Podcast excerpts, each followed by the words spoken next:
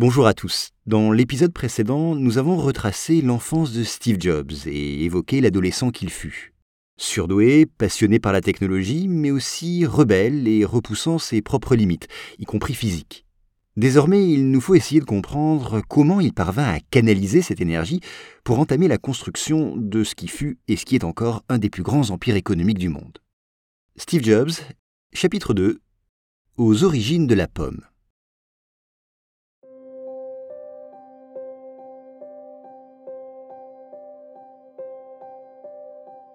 Nous sommes en 1972, Steve a 17 ans, il est en terminale.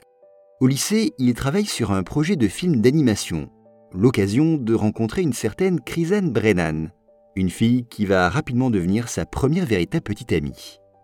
Lui a un côté geek, des cheveux longs, une barbe hirsute, et elle un look hippie, une allure délicate. Le couple forme un duo assez improbable. Néanmoins, ils sont inséparables et décident juste après le lycée de s'installer ensemble. Et pas question pour eux de vivre dans un appartement ou une maison. Non, ils choisissent une petite cabane dans les collines. Là, Steve prend de l'acide et lui fera découvrir les paradis artificiels. Vous vous en souvenez, à sa naissance, sa mère biologique avait fait promettre aux parents adoptifs de pousser l'enfant qu'elle leur confiait à aller à l'université. Aussi, pendant de nombreuses années, ils ont travaillé dur pour respecter cette promesse. Finalement, ils ont réussi à économiser suffisamment d'argent. Alors, le moment venu, Steve doit choisir une école. Il a passé plusieurs concours, dont celui du Collège Reed, un établissement privé et très cher. Mais il est vraiment intéressé par ce qu'il propose. Et un matin, son père l'appelle pour lui annoncer son admission. Alors forcément, Steve saute de joie. Ses parents, un peu moins. Oui, c'est l'une des universités les plus chères du pays, et c'est bien au-dessus de leurs moyens. Ils essaient carrément de le dissuader d'y aller. Mais Steve est têtu. Il leur dit Vous ne voulez pas que j'y aille? Très bien, je n'irai à aucune université alors. Un ultimatum en quelque sorte, et ses parents cèdent. À vrai dire, ils n'ont pas vraiment le choix. Nous l'avons évoqué, il est très important pour eux que leur fils aîné fasse des études supérieures et utilise au maximum ses capacités hors du commun. Ainsi, en septembre 1972, il fait sa rentrée au College Reed, dans l'Oregon. Mais là, très vite, cet hyperactif surdoué s'ennuie. Mais pas totalement. Il aime en particulier ses cours de calligraphie. D'ailleurs, il déclara plus tard C'est là que j'ai découvert les polices avec ou sans empattement, et le fait qu'on pouvait jouer sur l'espace entre les caractères, et plein d'autres astuces. C'était beau, ancestral, artistique, il y avait ce petit supplément d'âme qui échappe à la science. Je trouvais ça réellement passionnant. Cet attrait pour l'esthétique, allié aux performances technologiques, se retrouveront plus tard dans les produits d'Apple. Mais hormis ce cours, il ne se sent pas très stimulé. Il ne comprend pas pourquoi ses parents doivent débourser de telles sommes pour l'enseignement qu'il reçoit. Il trouve cela injuste. Idéalement, lui, il aimerait pouvoir arrêter de payer et continuer à suivre seulement les quelques matières qui l'intéressent. Et il va tout mettre en œuvre pour que ce désir se réalise. Il va expliquer son projet aux responsables de l'administration de l'école. Normalement, aucune université n'approuve qu'un élève ne paie plus ses frais de scolarité, bien sûr. Mais curieusement, il parvient à ses fins, et l'établissement accepte ses conditions. Le directeur de l'époque affirme Steve Jobs avait un esprit très critique, une personnalité très attachante. Il refusait d'accepter des vérités toutes faites. Il voulait tout vérifier par lui-même. En l'occurrence, sa curiosité, son intelligence, mais aussi son culot lui ont donc permis de négocier et d'obtenir ce qu'il souhaitait. Attention, évidemment, il ne lui sera pas possible d'obtenir un diplôme, mais c'est vrai, il peut continuer à suivre certains cours. Pourtant, malgré cet accord, il quitte définitivement l'université après y avoir passé seulement 18 mois. Il rentre chez ses parents avec pour objectif de trouver un emploi.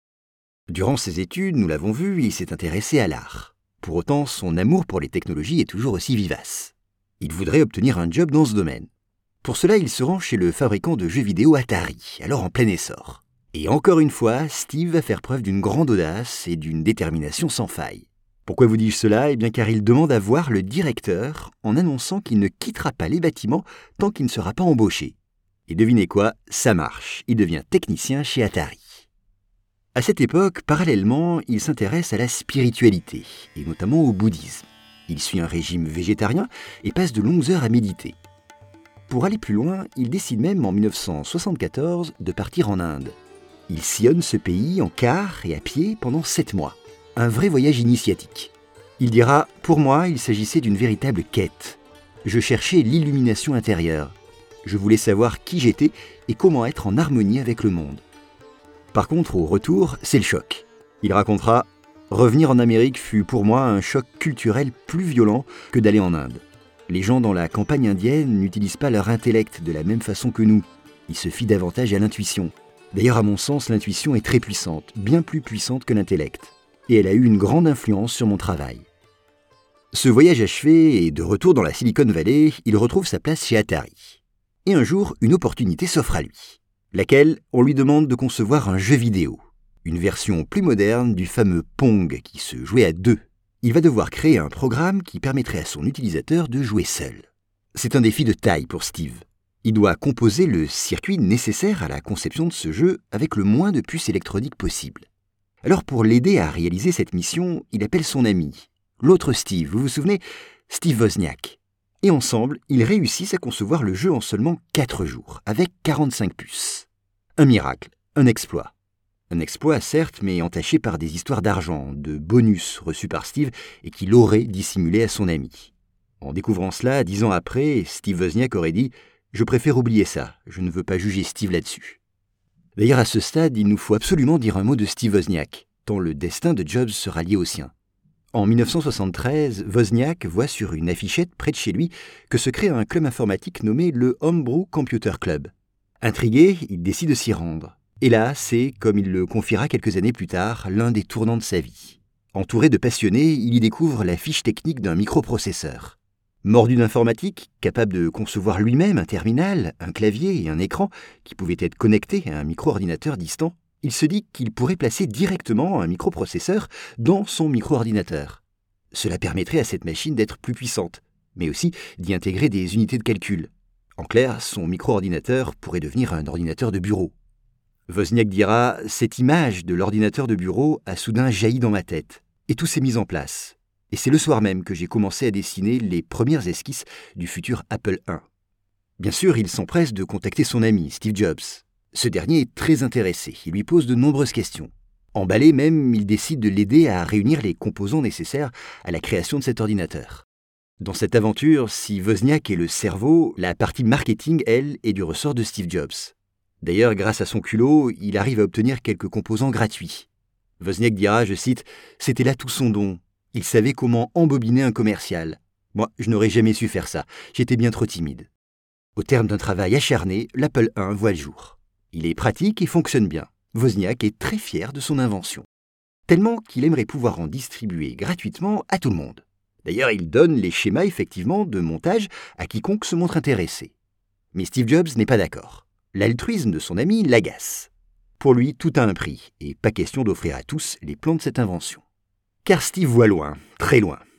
Alors il donne rendez-vous à son ami pour lui parler calmement des projets qu'il nourrit avec cet Apple I, à savoir qu'il veut qu'ils assemblent eux-mêmes le circuit et qu'ils le vendent à des consommateurs. Et pour cela, il souhaite créer une société. Face à cette détermination, Steve Wozniak ne peut qu'accepter. On le comprend, les deux Steve sont bien complémentaires. L'un crée, l'autre vend. Wozniak dira Chaque fois que je mettais au point un truc génial, Steve trouvait le moyen d'en tirer de l'argent pour nous. Pour ce faire, Jobs peut parfois se montrer intransigeant, manipulateur, calculateur, mais aussi charismatique. Quant à Wozniak, il est plus innocent, voire crédule. Timide et réservé, il préfère toujours rester dans l'ombre. Mais problème, pour lancer leur projet et créer leur entreprise, ils ont besoin de fonds. Jobs n'a que 21 ans et décide alors de vendre son Volkswagen Combi. Quant à Wozniak, il sacrifie sa calculatrice, qui à cette époque avait pas mal de valeur.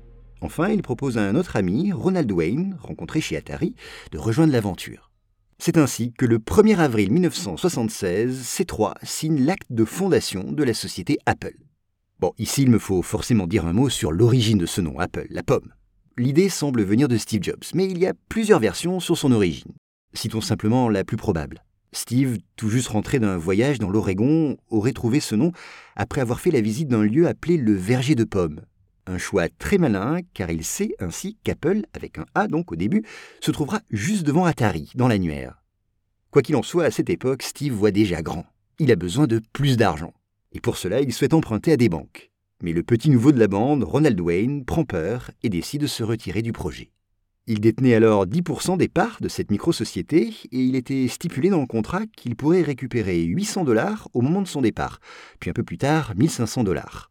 Ronald Wayne ne le sait pas à ce moment-là, mais il vient de prendre certainement la plus mauvaise décision de sa vie. Oui, s'il avait par exemple quitté Apple en 2010, avec son investissement de base, il aurait reçu plus de 200 milliards de dollars. Les deux Steve se retrouvent donc seuls, mais ils ne se laissent pas démonter pour autant. Ils redoublent même d'efforts. Ils croient en leur projet et sont déterminés. Mais maintenant que la société existe, comment vont-ils la développer? Et quels seront les éléments clés du succès d'Apple? Réponse au prochain épisode.